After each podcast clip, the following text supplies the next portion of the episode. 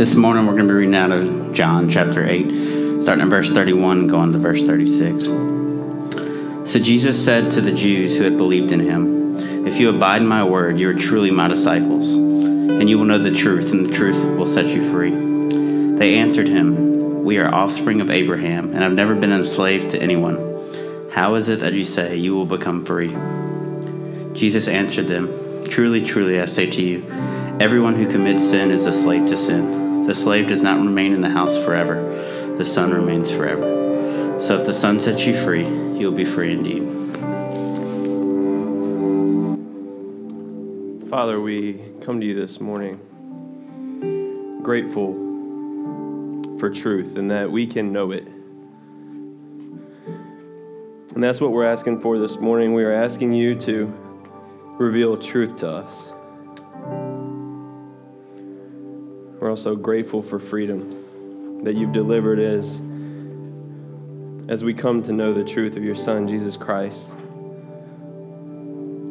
Father, we're asking you this morning to do the impossible. It's impossible for us. Something only that you can do, and that is to deliver freedom where it is needed.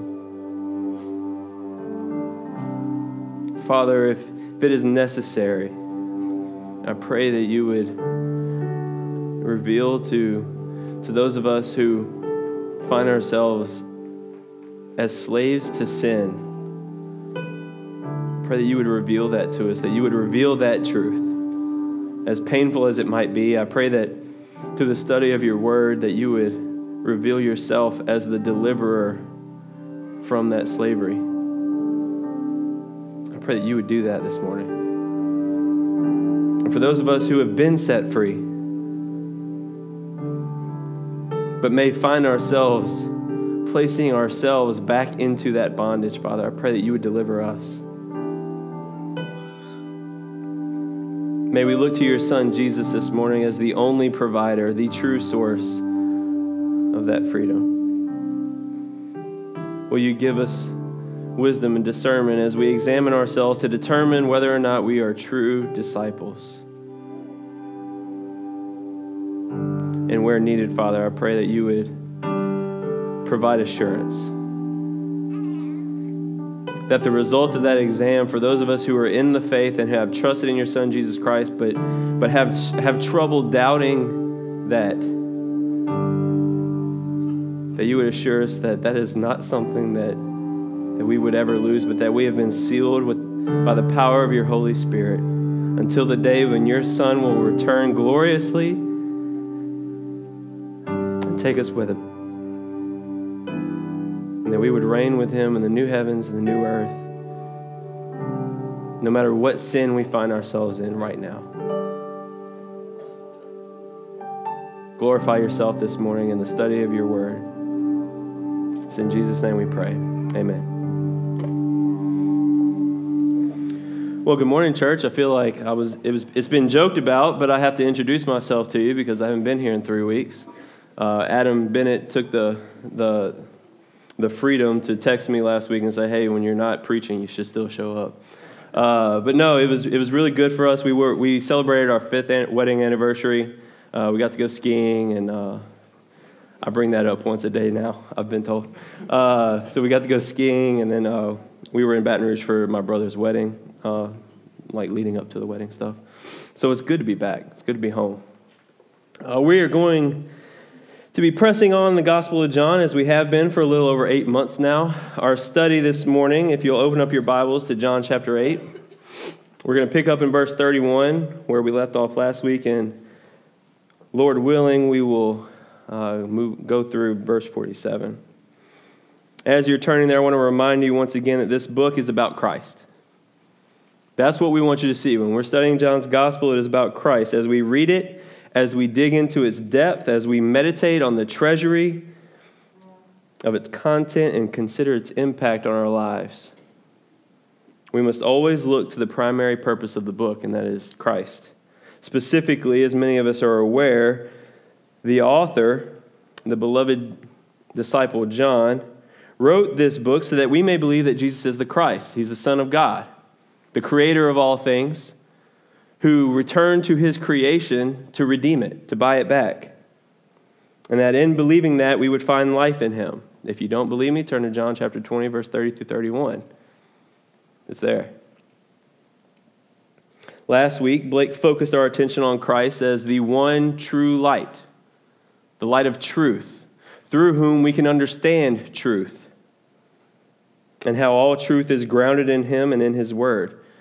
And that theme regarding truth is going to continue as we move into our passage this morning. We're going to pick up in verse 31, and we're going to fix our attention on Jesus as the source of freedom, true freedom. And it's going to come after the statement in verse 30 where it says, Many believed in him. As we have previously seen in this gospel, there were, and as we've come to know, there still are, people described as believers in Jesus who were exposed as false believers. And they were exposed by the words of Christ.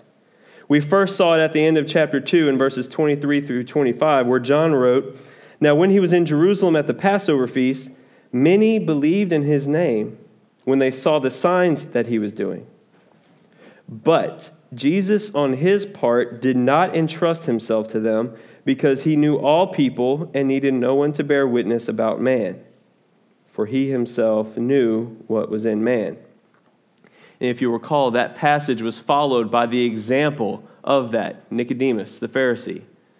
Nicodemus comes to him in the night and he says, We know, Jesus, Rabbi, that you are a teacher from God. And Jesus exposed that he lacked true saving faith because he had not seen Christ in the fullness of his glory. John 1:14. Glory is of the only son from the Father, not just a teacher, but he was God in the flesh that had come.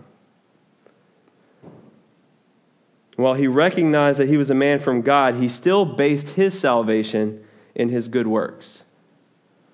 And Jesus corrects his thinking there by telling Nicodemus that he must be born again. That all that stuff that he's been doing his whole life didn't matter. That he must be born again by the Spirit. It was not of the flesh. And that was out of his control. Which remember, Nicodemus, it got him frustrated, right?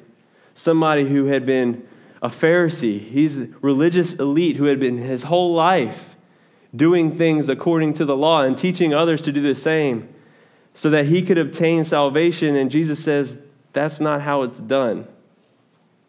You must be born again, and you can't control that. It comes, the Spirit blows as the wind. No one knows where it's going, and no one knows where it came from. We saw it again in John 6 when crowds of people were following Jesus.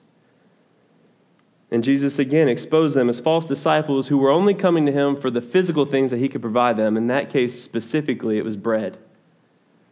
And so when Jesus reveals himself as the true bread of life, and it points out to them that you're settling for something that can only provide you temporary sustenance, but I'm the bread of life that you must partake of so that you can live eternally John wrote this in at the end of chapter 6, verse 36. After this, many of his disciples turned back and no longer walked with him. These were people who were described as believers, and then they failed to continue walking with him. We will see this unfortunate truth again this morning that while some professed belief in Christ, their belief was lacking, it was incomplete and was exposed by the purifying words of Christ. Now, when he does this, I hope you don't see him as condemning them, because that's not why he came. If you were to go back and read that conversation with Nicodemus, Jesus tells him in, in verses 17 through 18 For God did not send his Son into the world to condemn the world, but in order that the world might be saved through him. Whoever believes in him is not condemned, but whoever does not believe is condemned already, because he has not believed in the name of the only Son of God. So when we see Jesus exposing this morning through his words false belief, understand that he's not condemning them because they already stand condemned. He is exposing their unbelief so that they might be saved, so that they might realize that they are, as we will see this morning, slaves to sin. Because he's loving in that way. I was telling our prayer team this morning, this is not a sermon that's always fun to preach. Because what Jesus is going to say here is you must examine yourselves to determine whether or not you are a true disciple of mine. And what I know is that there's some in this room who struggle maybe with assurance of salvation. And so when I tell yourself to examine yourself, some of you are saying, I have been. And I have doubts. My prayer this morning is that the Holy Spirit would reveal that to you. That the Holy Spirit would remind you that salvation is not something that you could earn on your own, and it's not something that you could lose on your own, but that you've been sealed by the Holy Spirit if you've trusted. Not that you've mentally ascended to the truth of who Christ is, but that you've trusted that when He went on the cross, He died for every single thing that you ever did wrong. But the reality is, is this comes up often in Scripture. And Jesus this morning is going to tell these people because he cares about them and because he loves them, examine yourself to determine whether or not you are a true disciple. And so I have to be obedient and do the same thing because I love you and I care about you. And so examine yourself. Because what I want more than anything is for everyone in this room to be alongside, reigning with Christ on the day of glory. That's what I want. And I don't want you to get there and say, Depart from me, I never knew you.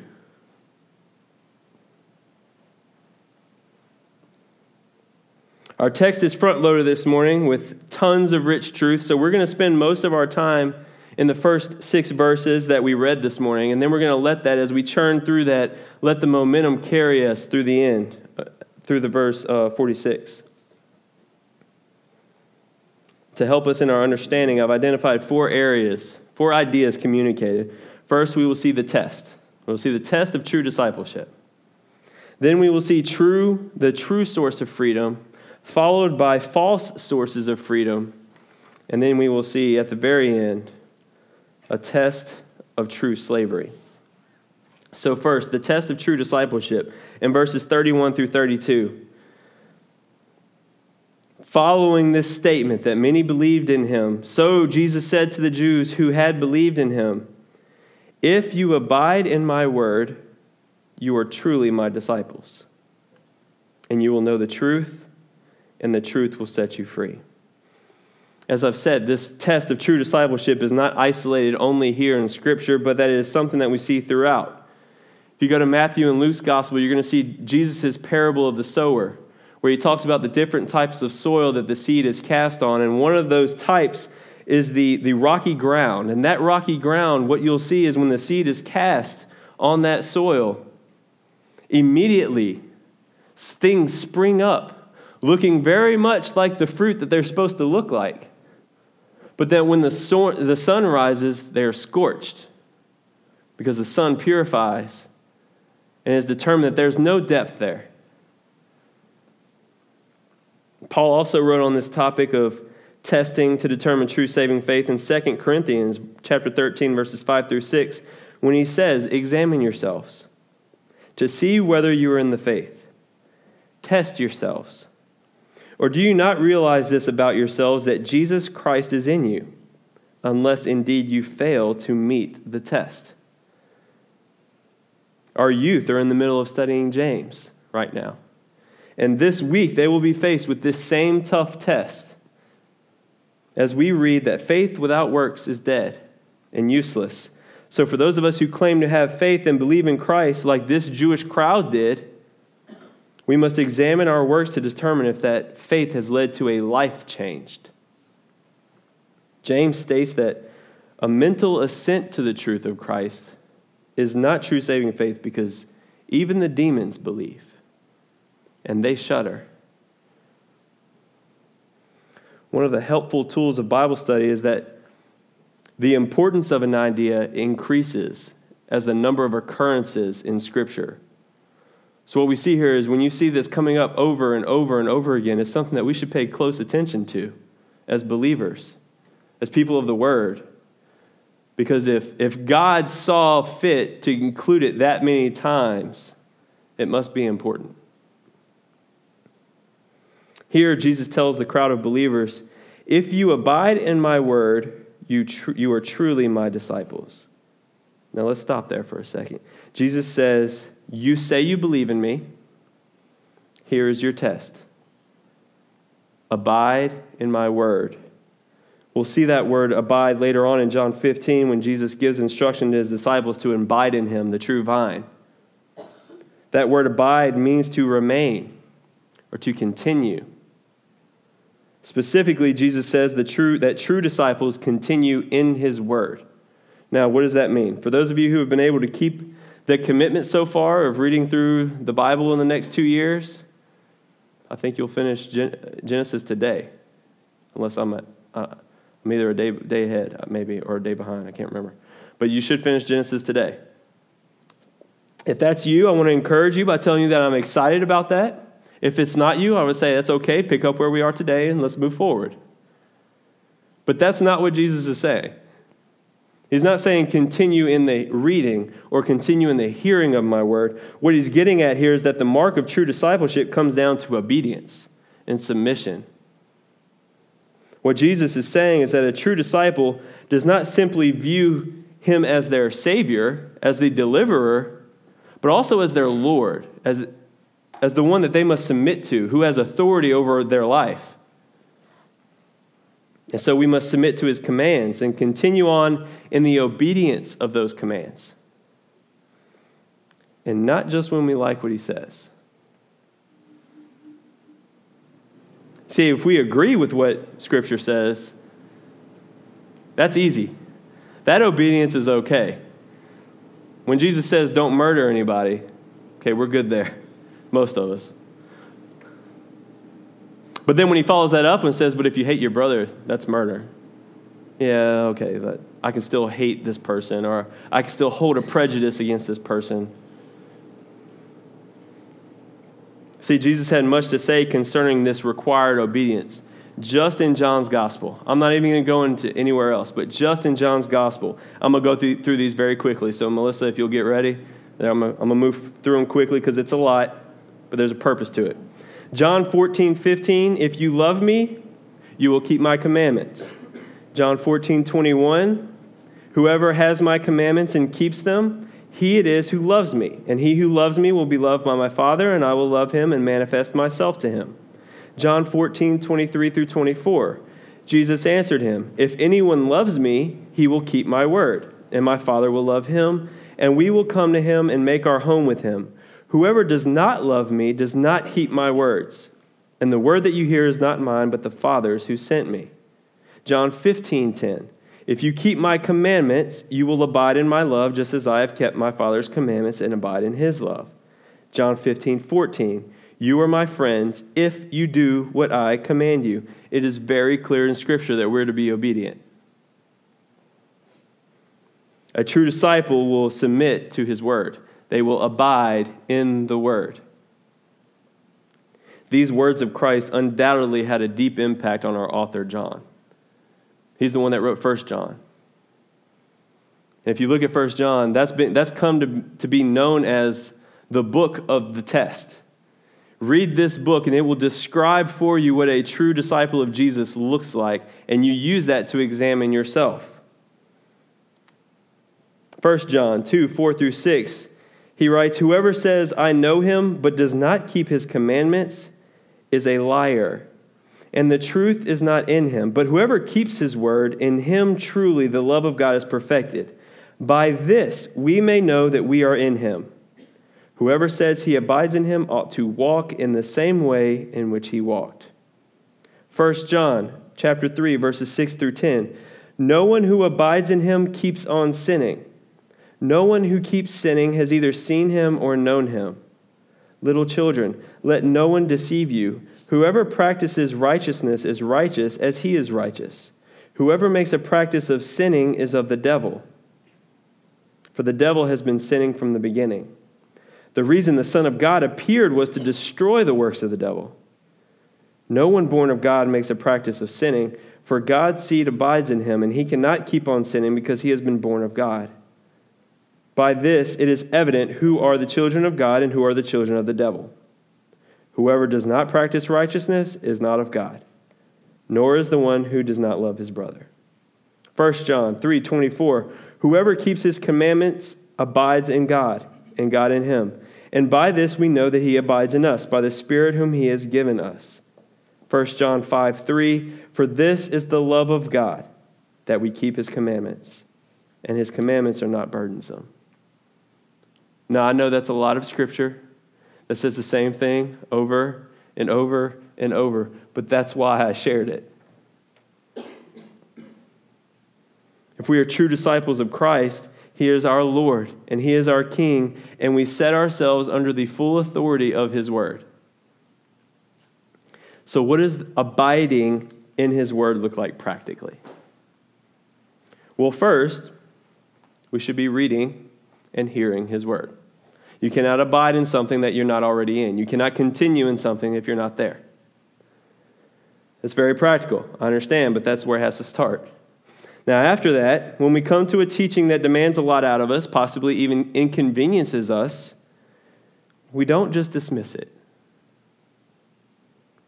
Spend some time in Matthew 5 through 7, Sermon on the Mount. Spend some time there. And when we read Jesus saying that hating our brother or sister is the equivalent of murder, don't just ignore that and continue on murdering people with our hatred. When we read Jesus saying that we, when we think impure thoughts about a woman or a man, we are committing adultery, and that if our right eye causes us to sin, we must pluck it out, and that if our right hand causes us to sin, we must cut it off, speaking not literally.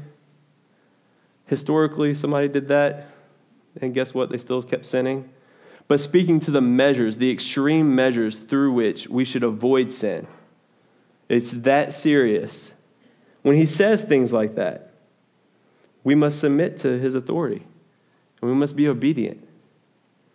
That means, young people, that we do whatever it takes to flee sexual immorality. If you're living with someone who is not your, not your spouse, or if you try to justify it by thinking things like, well, technically we don't live with one another because he or she just stays over every once in a while, but that causes you to lust or to act on that lust, you submit. And you continue to press on under the authority of the word. You do whatever it takes.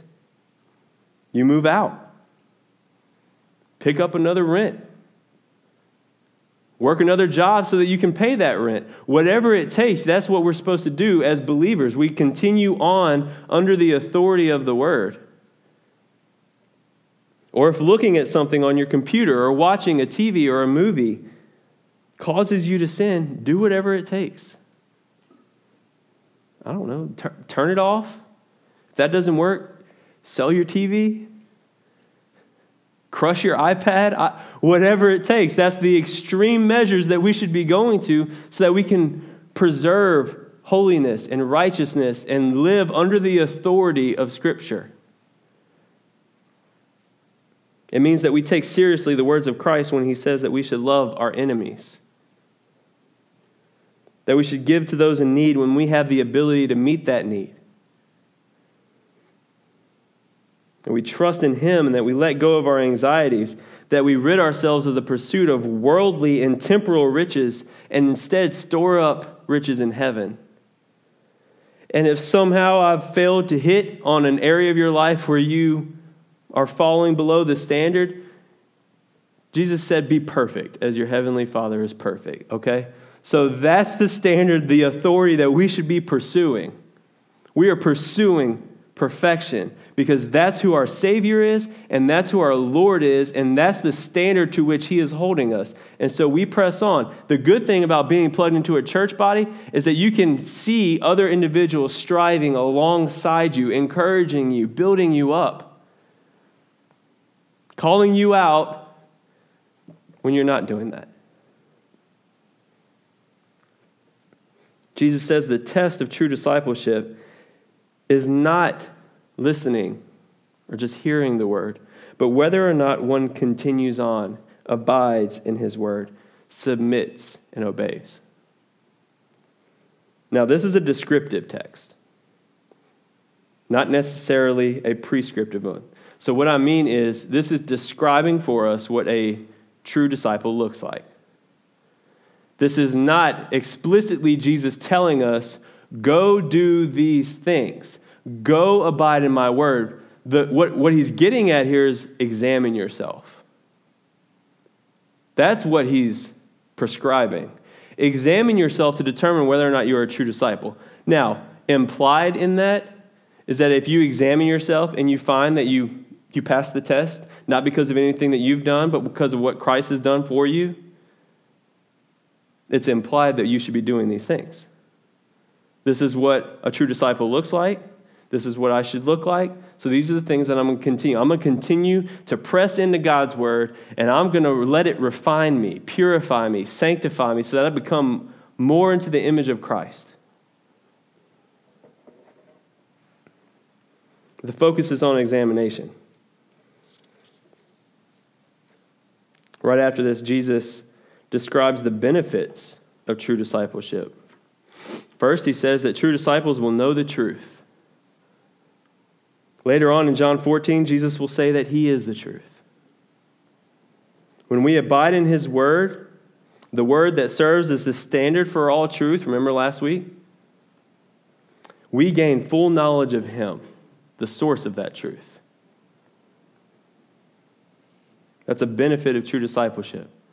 We get to know more and more our Savior. We get to know Christ more and more. Secondly, he says that this truth will, that is found in him will set us free. And that's huge. This is much bigger than the context in which I heard it used as a child. During the summers, my brother Zach and I would spend some time with our grandparents, Granny and Rabbit. Called him Rabbit because he had big ears. And Zach would always get in trouble because he was a liar. And it's not that he was a worse kid than I was, it was just I was better at it, so I didn't get caught. But what Rabbit would do with Zach every single time is he would, when he knew he was lying, he would allow him the opportunity to come clean. And he would quote this right here Zach, the truth will set you free. Now, of course, we understood what that meant. That meant that if he told the truth one last time, this last opportunity, he would be free from the belt that was hanging up in his closet in his bedroom. But that's not what Jesus is saying. Jesus is saying that any man who believes in him displays true belief by submitting to his authority as Lord over their lives. He experiences the knowledge of truth as he gets to see the full glory of Christ. Glories of the only Son from the Father and that in that knowledge of truth, freedom comes. When we know Christ, we know where we've been, and we know what He's done for us, we experience freedom.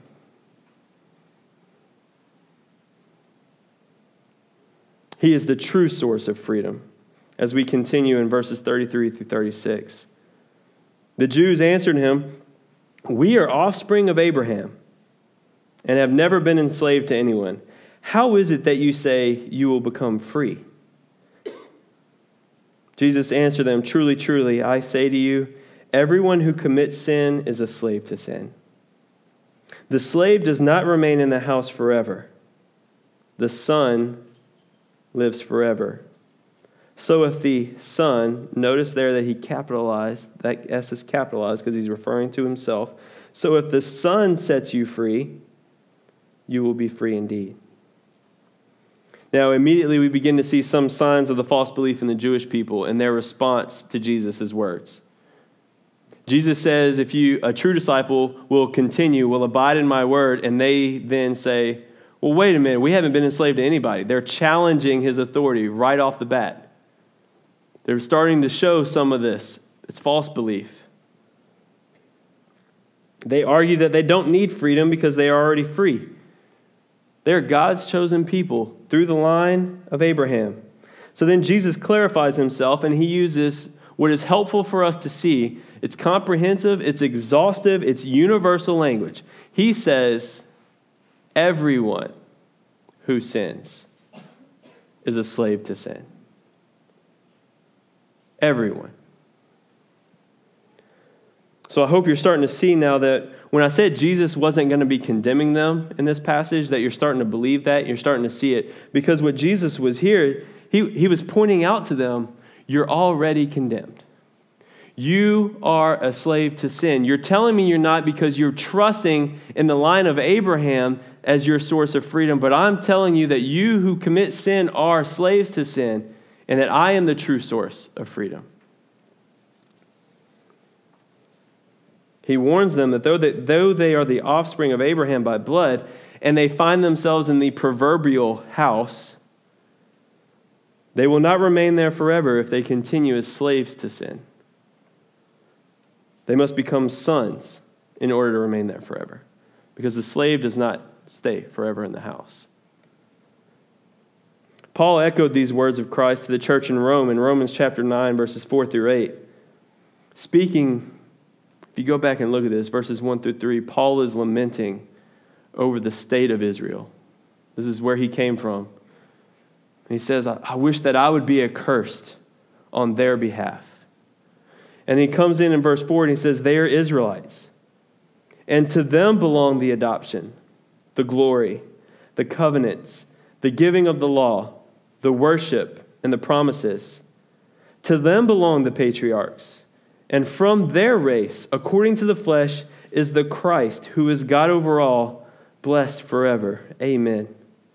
But it is not as though the word of God has failed, for not all who are descended from Israel belong to Israel, and not all are children of Abraham because they are his offspring.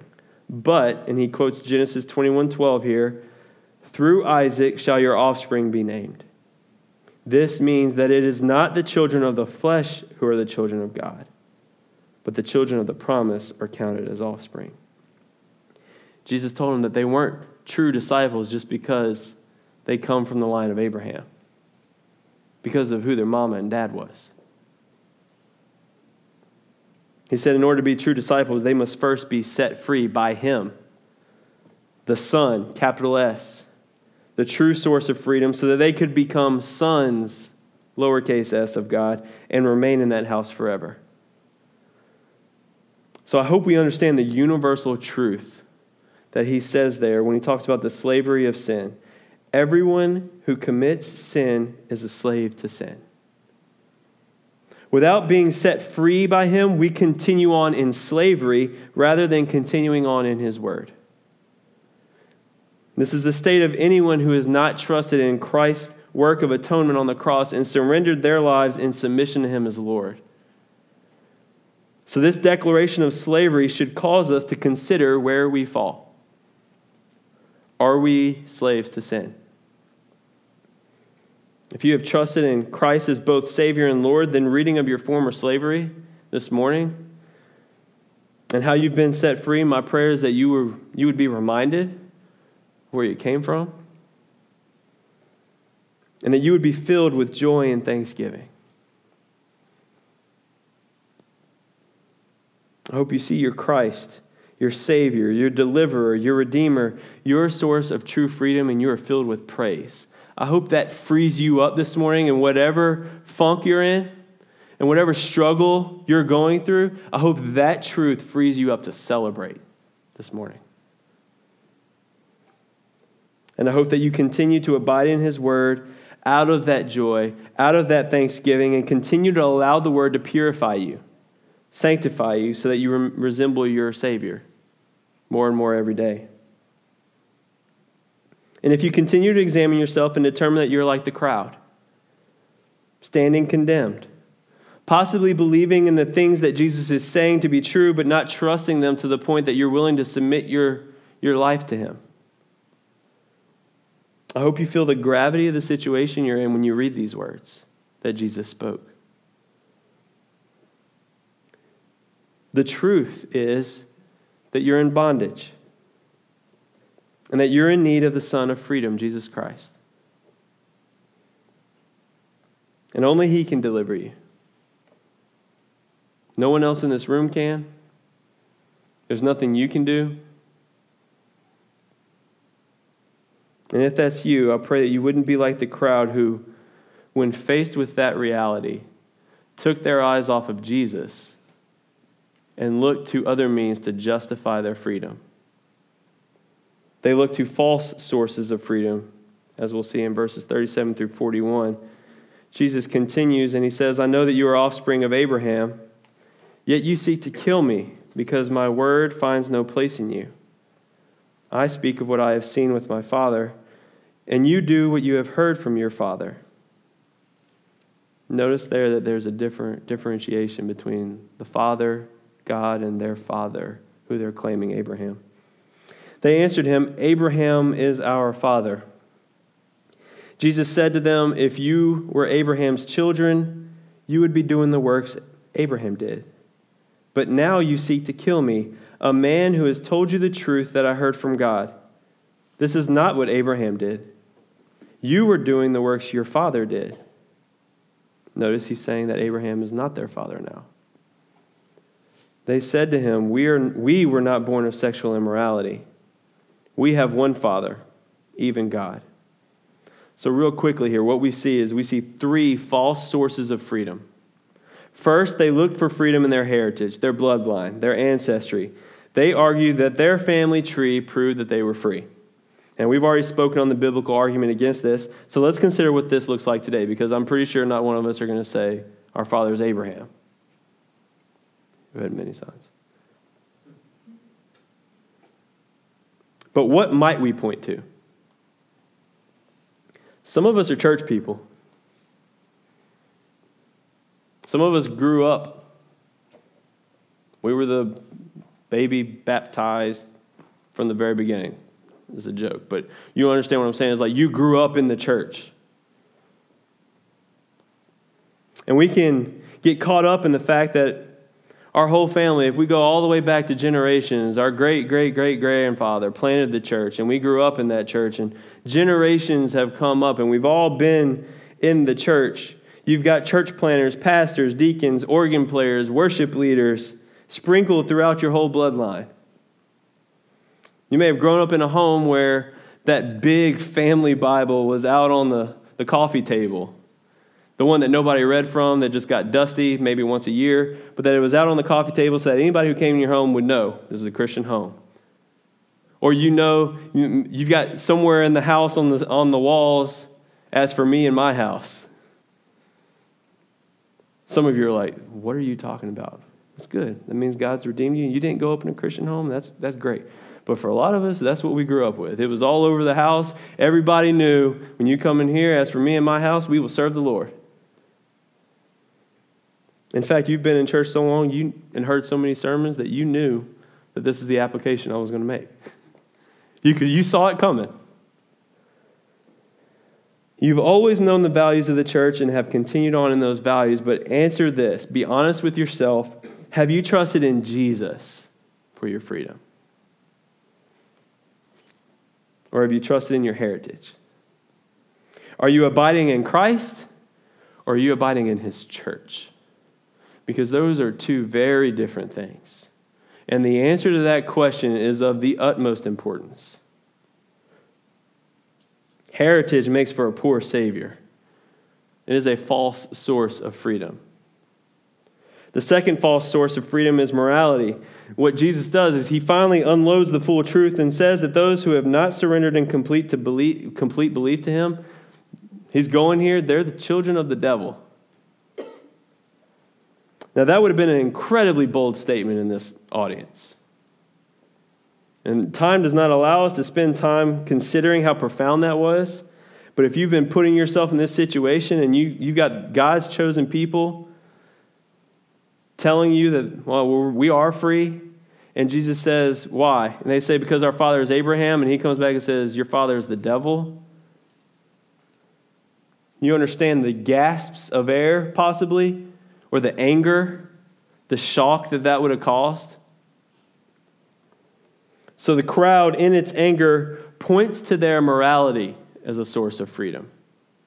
They say, Oh, yeah? Well, we weren't born of sexual immorality like you were. See, what they're referencing there is that scandalous birth of Christ, the Immaculate Conception, that was perceived by many as Mary committing adultery. They're trying to gain the upper hand. They say, Oh, yeah? Well, how moral are you? Instead of dealing with the truth, they deflected and attacked the person that was speaking truth to them. We do this too. When confronted with the truth that we are sinners in bondage, we compare ourselves to others so that we can feel a sense of freedom.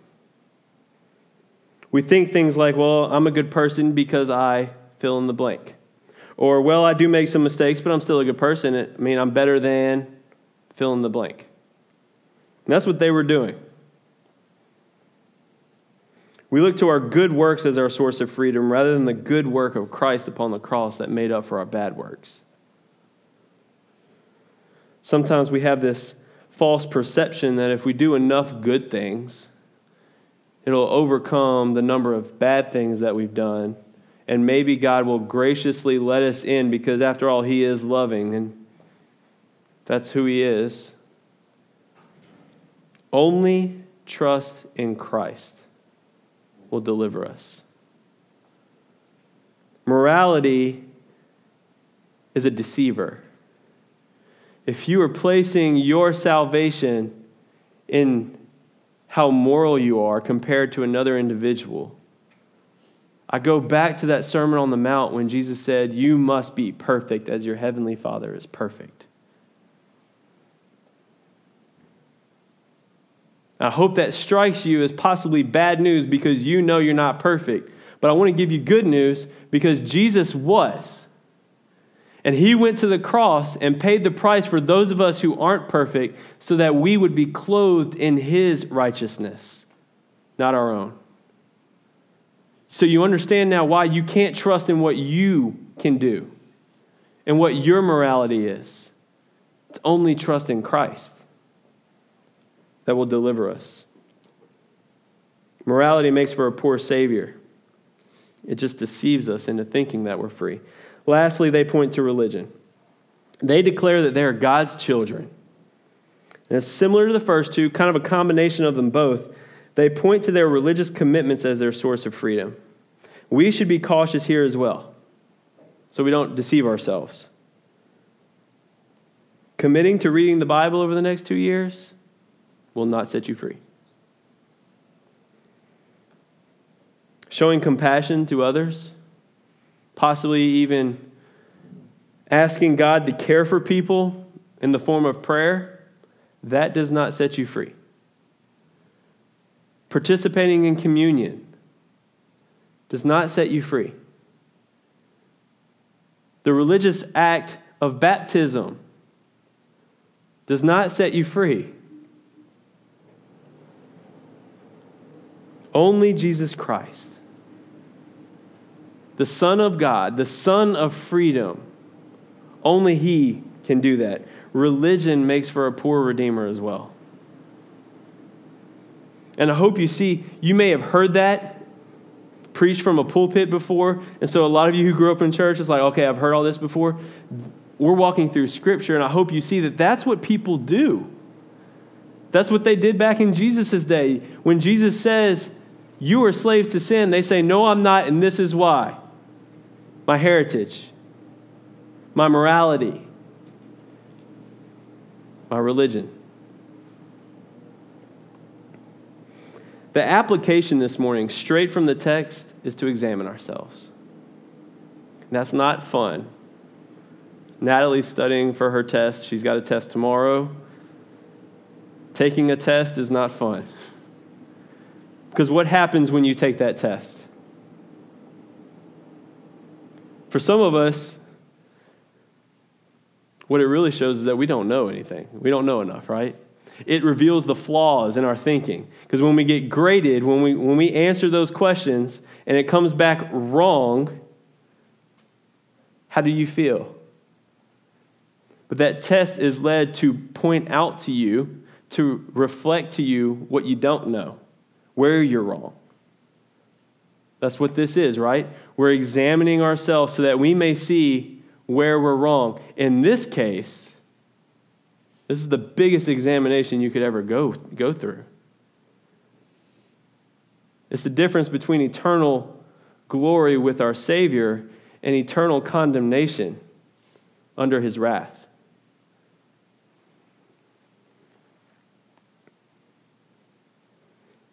So, to those who will examine themselves and find that you've passed the test, not due to what you've done, but because of Christ, I want to encourage you to consider that freedom.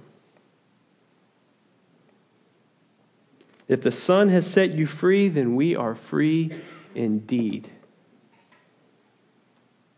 Nothing can separate you from the love of God. Nothing.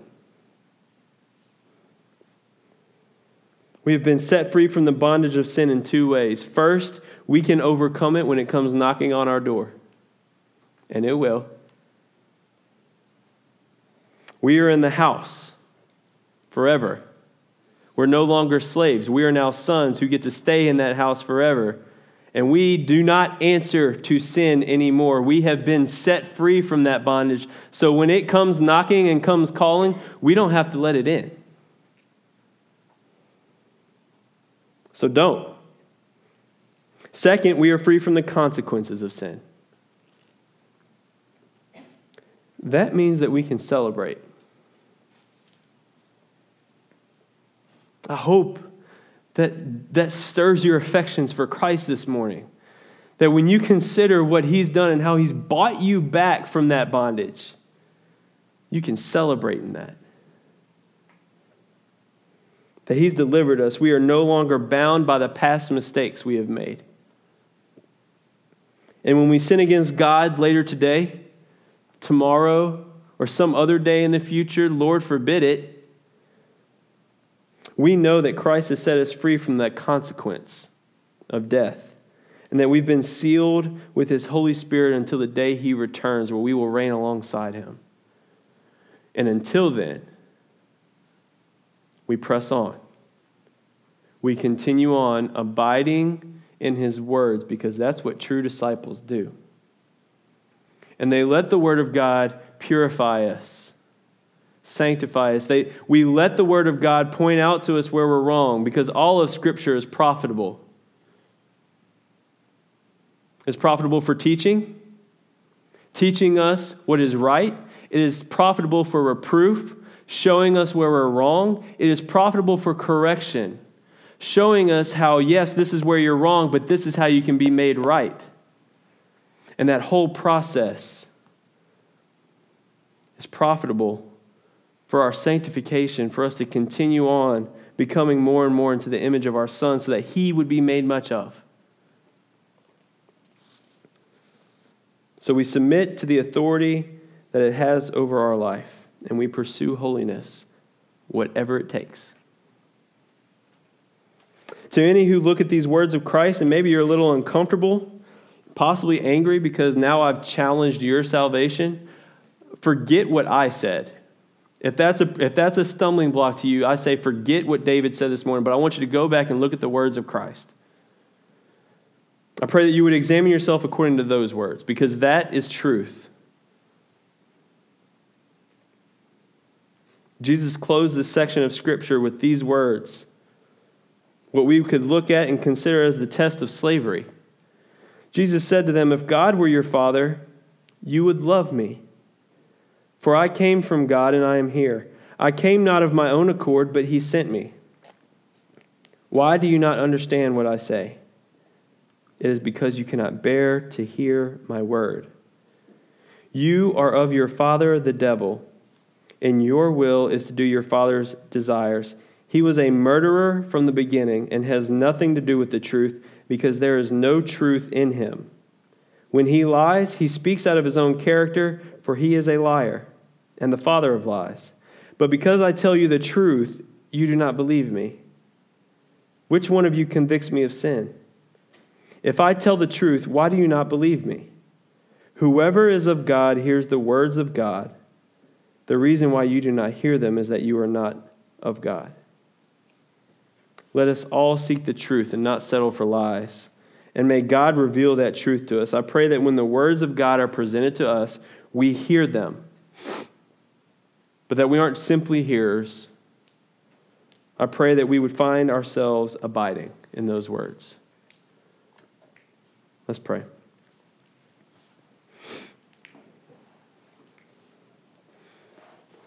There's anyone who has questions